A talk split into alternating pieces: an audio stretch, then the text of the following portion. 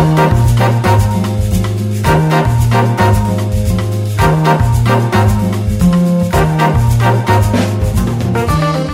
迎收看今天的云端保健室跟着立哲一起掌握健康大小事，哈哈！我们今天终于能够以真面目示人了。好，在介绍等一下的三位来宾出场之前，我们要跟大家聊的。今天的这个疾病其实是素有“沉默杀手”之称的卵巢癌。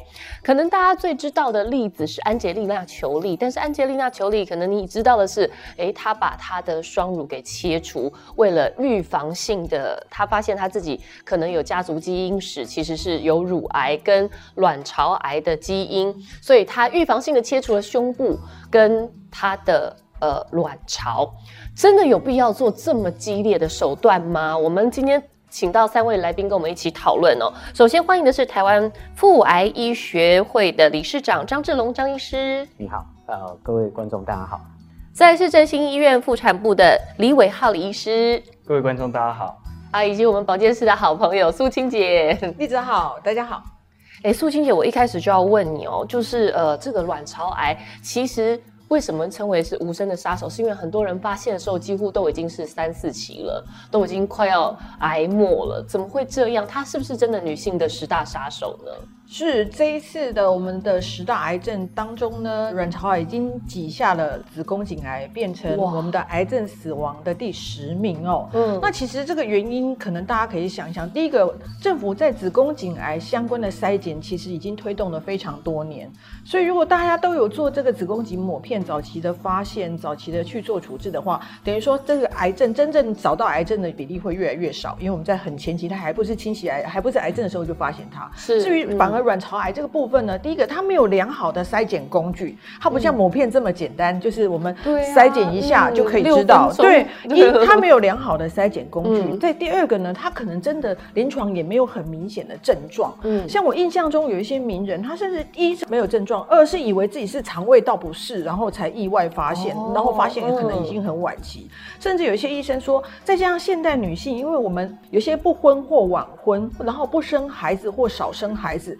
他们说形容我们现在女性叫做卵巢过劳啊。他说卵巢过劳这一群人，这样饮食西化、肥胖比例高等等等的因素，可能使得卵巢癌的人相对的变多的，所以它已经变成我们的十大癌症的死因的第十名了。哦，那除了我刚刚讲的 Angelina Jolie 这个大家可能全世界都知道的例子之外，还有哪些名人是卵巢癌所苦的啊？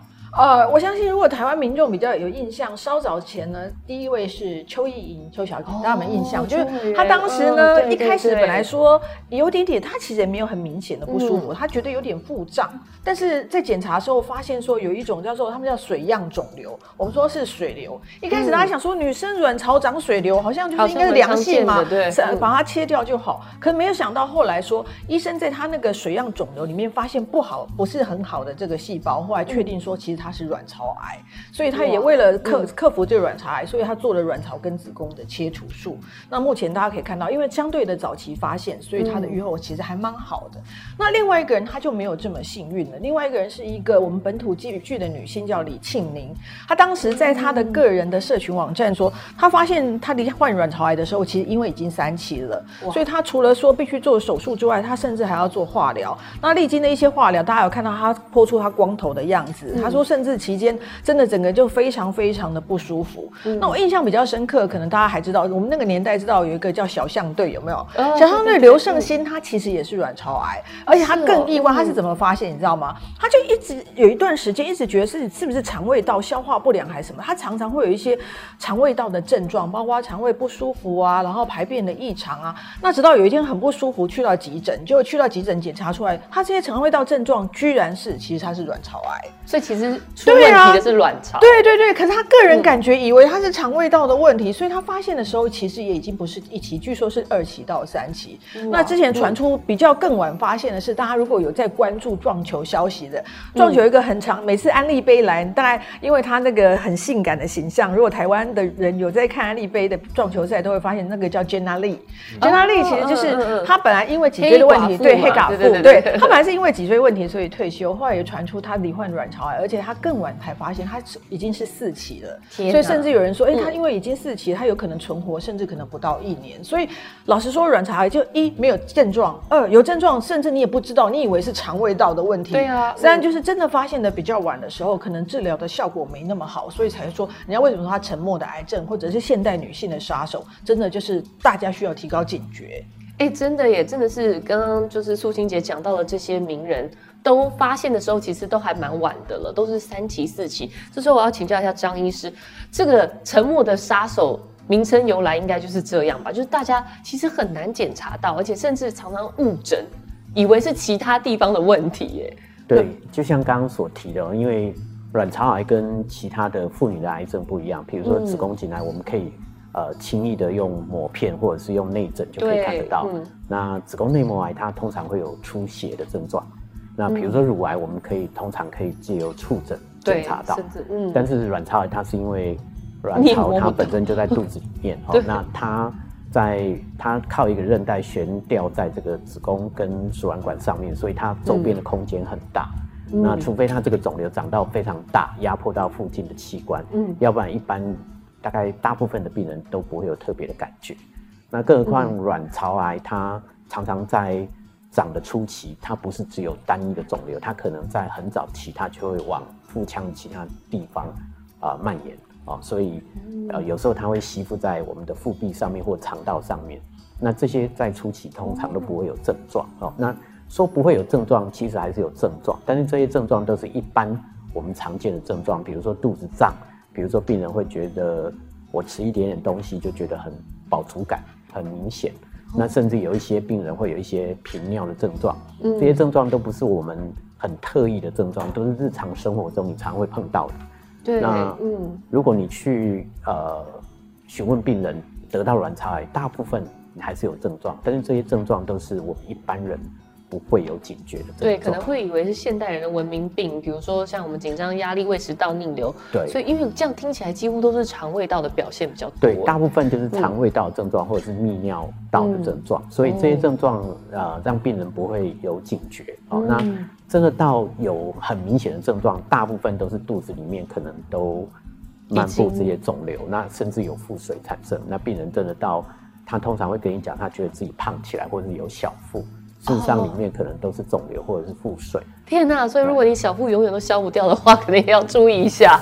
那我们要请教一下李医师，因为刚刚其实张医师有讲。你会真的有症状，其实它已经肿瘤大到会影响到其他器官才会造成的。所以实际上，我们的卵巢到底长在哪里？它多大？所以呃，这个模型其实我们可以看得蛮清楚的哈。嗯、那真正的卵巢大小大概就跟我们的这个模型差不多大。那呃，大小大概跟个鸽子蛋大概在二点五公分左右，这是蛮小的。对，如果是年轻的女生，大概在二点五公分左右。嗯、那如果是甚至到更年期的话，它大概才一点五公分，甚至更小，不到一公分。会缩萎缩，萎缩，对，会越变越小这样子。嗯、那比起的话，子宫的话大概跟个拳头差不多大这样子。那一旦呃，我们常形容说卵巢其实就像一个葡萄，像一个葡萄。那我过去就有一个患者是这样子，她大概是呃四十几岁的女性。那那个时候呃，她的小小孩就说：“哎，妈妈，你怎么最近越来越胖这样子？”那她自己也也感觉说：“哎，好像肚子越来越鼓，越来越鼓，甚至是她到捷运上的时候，然后会让位，以为她怀孕这样子。嗯，对，她想说：哎，不太可能，四十几岁好像怀孕的机会也不高，但是还是怕怀孕这样子才去看妇产科。就一看妇产科，我们一扫超音波，哇，卵巢就是长了一个大概十二公分的十二公分，对，十二公分的肿瘤。十二公分的话，大概就跟一个呃，跟一个葡萄。又差不多，真的耶。对，那后来才发现说这个是一个黏液性，他一路都不痛不痒，没有完全没有症状，就这样下腹肿肿鼓鼓的而已，没有痛，没有任何的不舒服。嗯，后来才发现是一个黏液性的卵巢癌。那后来就是还好是初期，但是就这样子把它全部都开掉。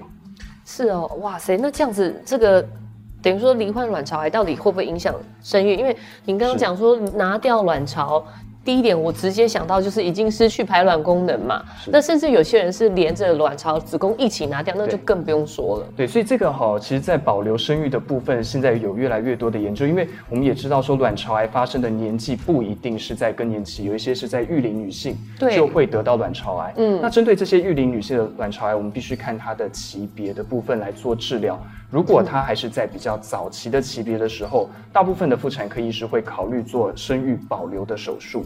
那生育保留的手术，我们就只把有呃有癌症的这个单侧卵巢跟输卵管给切除掉，嗯，加上单边的淋巴结的扩清，那帮他保留子宫跟另外一边的卵巢。那卵巢为什么有两边？其实就像任何的器官，如果是有双侧肾脏这些一样，嗯、我们切掉单侧的时候，它还是能够保留保留生育能力的。嗯、那我最近才一个是大概二十多岁的一个年轻女生患者，这么早？对，那么早。嗯、那她的话，其实在其他医院就发现有一个二十二公分的一个卵巢瘤，卵巢二十二公分，二十二公分。哇塞，是不是卵巢瘤都会？就是因为它是一个无声的。问题，所以是不是大家发现说它都已经变得很大了？对，因为小小的时候通常没有感觉，一般会有症状，大概都超过五公分以上，嗯，才开始有可能有一些腹胀的感觉。所以像那位美眉的话，她长了一个二十二公分的瘤，她也是一样，肚子这样子鼓起来，原本以为自己变胖，怎么可能？她其实手脚都细细的，对，才发现其实是卵巢瘤的部分。那后来的话，帮她做了手术，发现她还是在第一期的。癌症，所以他就这样子，只要把单侧的卵巢给处理掉之后，他能仍然能够保有生育的能力。不是说所有卵巢癌的患者一定都把所有的呃生育器官都切掉这样子。嗯嗯嗯。哦，哎，那这样我听起来，因为你刚刚讲说它长了二十二公分，其实也才第一期，是，所以第几期其实跟大小没有直接的关系，没有直接的关系。哦，哎，那我也想要请教一下张医师，哪些人是高风险群呢？呃，一般来讲。呃，第一个当然最简单的、直接的就是说你有近亲的家族史，啊、嗯，比如说家族有卵巢癌或乳癌的，嗯，那近亲比如说一级血亲或二级血亲，哦，包括妈妈或祖母、嗯、外祖母或者是自己的姐妹，好，这第一个。嗯、第二个有一个很有名的，就是跟呃卵巢癌的遗传性呃有关系的，就是一个很有名的基因叫 BRCA，哦，那 BRCA 有分 one 跟 two。嗯那 BRCA one 跟 two 如果基因发生突变而失去它的呃一些该有的功能，这也是一个好发的一个呃风险群。好，那第三个有些呃呃在台湾还蛮流行，就是子宫内膜异位症。那这些病人有少数的人，他啊、呃、这些子宫内膜异位症将来有可能跟某些特定的卵巢有一些关系啊。哦，那这些是比较直接的。那间接的，比如说我们的卵巢的这个运作。啊、呃，太厉害，没有休息过了。比如说，这个病人他没有生育过，他一直啊、呃、不间歇的排卵哦。那这些因为卵巢的运作很很很持续哦，因为我们只有在怀孕或者是啊哺乳的时候，卵巢才会获得到休息嘛。好、哦，那像如果没有生育过的、没有哺乳过的病人，他的卵巢终其一生都没有休息过。嗯，那这样的病人也比较容易啊间接的容易得到乳癌。或者是说这个、嗯、呃卵巢的运作容易得到乳癌还是呃卵巢癌？卵巢癌，嗯，那或者是他的运作太久，嗯、比如说这个病人他的出经来得太早，或者是他的停经太晚，嗯、那这样的卵巢它也运作很久，这样也比较容易。哦，那其中一另外一个就是说，如果病人他是啊、呃、经常服用高血脂的食物，嗯、肥胖，或者是他是代谢症候群的这样的病人，嗯，他也比较容易跟啊、呃、卵巢癌有一点关系。哎，这样我听起来卵巢癌就是一个卵巢的抗议，因为它听起来就是过劳造成的，就是卵巢这个器官本身过劳造成的耶。那呃，我们最知道的例子，比如说立喆一开始开场的这个 Angelina Jolie，她是被验出什么样的基因啊？那呃，他是因为呃 BRCA one 的基因啊、呃，因为有突变，而且他有家族史，因为他的妈妈的关系。是哦，那啊、嗯呃，当然。这个 BRCA1 有突变，通常会跟乳癌跟卵巢癌有关系、嗯、哦。那它啊、呃，卵巢癌的比例甚至会高达六成，就是将来六成。对，所以为什么他最后会决定做预防性的切除，也是这个道理。嗯、那当然，这个需要经过很好的咨询，那病人也要对这个疾病有相当程度的了解，嗯、那就会做这样的呃预防性的切除。在国内，事实上现在的这样的做法也越来越普遍哦，真的啊？对，哎，不知道是不是因为球力影响的？我不晓得这个球力的新闻是不是这样子，呃，影响了大家对这个疾病的病视感，甚至可能就是比较能够接受预防性的切除。我们请素清姐跟我们分享一下。其实当时在、嗯、呃安吉丽亚·裘莉的新闻出来之前，有一些。一般的民众对于这种 BRCA1 就是 BRCA1 或 BRCA2 的基因突变这件事比较没有概念。对啊，他们比较难想象为什么有一个基因可能跟乳癌或卵巢癌的发生极度相关，而且你可能终其一生得性六成，对，终其一生得癌症的风险非常的高。所以第一件事情就是他让大家知道有一些基因是。高度跟乳癌或卵巢癌相关的，是那可是呢，差别在哪里？就是以往呢，我们的台湾其实当时也已经开始有了针对这种高风险家族史的人去检验这个基因的这样的服务。哦，那可是通常医生都会提提供哪些人？就建议哪些人？就是比如说你的家族有很多都得这个，妈妈、姐姐什么都好几个人得，甚至都是双侧或什么之类，他就觉得你可能需要来检查一下，你们是不是有可能有 BRCA1、BRCA2 基因的突变？所以是针对家。家族史明确的这一群人，嗯，可他们当时美国他们就研究就发现说，当安吉丽娜·裘丽做了这个宣言之后，这个事件的影响是什么？影响就是第一个，家族没有这样的病史的人，或者他觉得他没有高风险的，但他仍然愿意去验验看我有没有这样的基因。所以很明显就是大家开始对这个基因的警觉性变高，然后开始去检验，但是也带来当时有带来一个小小副作用，因为。对于他们而言，在美国，我直接做预防性的切除或干嘛，因为它带领了风潮，而且可能一些商业保险可能越值。可是，在台湾这件事情，我记得当时这个新闻刚出来，嗯、那也有人验到了。可是他们那个时候跟医生说：“嗯、那我可不可以学裘力一样，我做预防性的切除？”嗯、可是预防性这个切除的动作，在台湾健保是不可能觉得说你用这样的手法这么激进去做。所以，是不是给付，是不是要预防，在当时就变成另外一个讨论或另外一个呃，可能衍生必须要做很。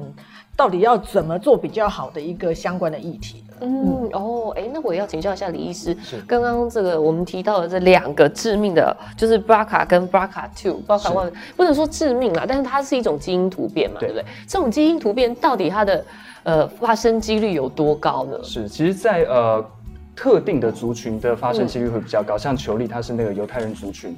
它的发生几率比较高。Oh, 那在台湾的话，其实发生几率没有这么高。不过在这边要强调的是，它 BRCA 的突变有两种途径，一个叫做遗传性的突变，嗯、另外一个叫做体突变。意思是说，哎，自己产生了这样突变，不是从爸爸妈妈传下来的。那这些突变怎么会造成自己突变？呃，就例如说像刚刚讲的，哎，卵巢它使用过度了，也许它卵巢里面的细胞产生了这个 BRCA 自己的突变，嗯，那这个也有占一定的比例。我过去就有一个病人，她是这样子，她是呃大概三十多岁的年轻女生，她来她就说，哎，她的妈妈有卵巢癌，那已经诊断是 BRCA 的突变，所以她也要验看看她有没有 BRCA 的突变。那嗯，我们就会先问说，它到底是哪一种？刚刚讲的到底是遗传性的突变还是是体突变？嗯、那结果还好，那个妈妈她是体突变的部分，代表说妈妈自己的卵巢产生了基因突变，但是没有传给小孩，所以小孩其实后来他还是要验，但是验出来之后没有这样子 BRCA 的突变的基因。那再来就是说，这个 BRCA 突变基因到底有多少的比例会致癌？其实以呃卵巢癌来讲的话，BRCA1。有四到六成的机会会得到卵巢癌这一生之中。那如果是 BRCA 二的话，大概会有十五 percent 以上的人会得到卵巢癌，所以这个都是非常必须要注意的。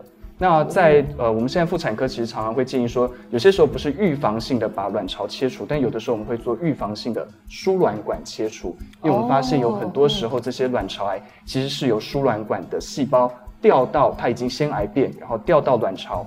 发生了卵巢癌这样子，但是来源有可能是从输卵管来的，嗯、所以做一个预防性的输卵管切除，也可以达到预防癌症的效果。诶，那这样我到底要怎么样判断我是要预防性的切除，无论是卵巢也好或输卵管也好，甚至我想要去检查，要做什么样的检查呢？请教一下张医师。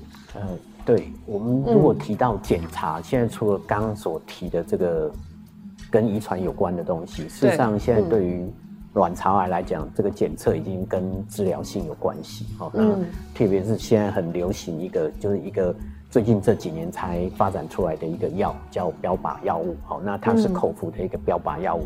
嗯，这个标靶药物是针对啊、呃、这个细胞的这个修复。哦，细胞在某些程度上，特别是肿瘤细胞，它常会做一些变异，甚至啊啊、呃呃、破坏。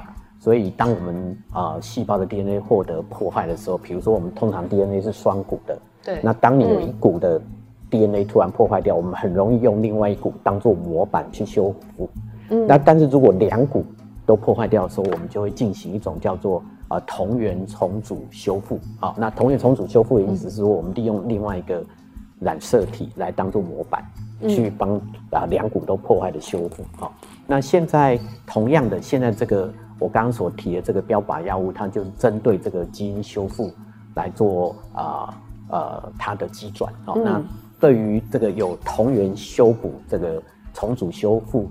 这个缺失的这个肿瘤细胞，使用这个药物，它的效果会特别好哦。嗯，那刚刚所讲这个同源呃重组修复，这个通常英文名字叫 HRD 哦，就是我们讲的 homologous recombination repair 的 defect 哦，在英文。嗯、那事实上翻成中文就是同源重组修复啊。同源。那这个现在在呃妇产科已经开启另外一个呃时代，就是说我们在谈这些基因的检测已经不再。只是跟遗传有关系，现在甚至跟卵巢癌的治疗都非常有关系啊。是，那根据研究，就是说，像卵巢癌的病人哦，某些特定的卵巢癌病人，甚至高达一半以上，都有我们刚刚所讲这个同源重组修复的一个缺失。嗯，那这些一半的病人有这样缺失的病人，他对我们刚刚所提的这种啊标靶药物，它的效果特别好。好，那这个跟以往我们卵巢癌只能用化学治疗这样的啊。观念已经完全都不一样了，嗯。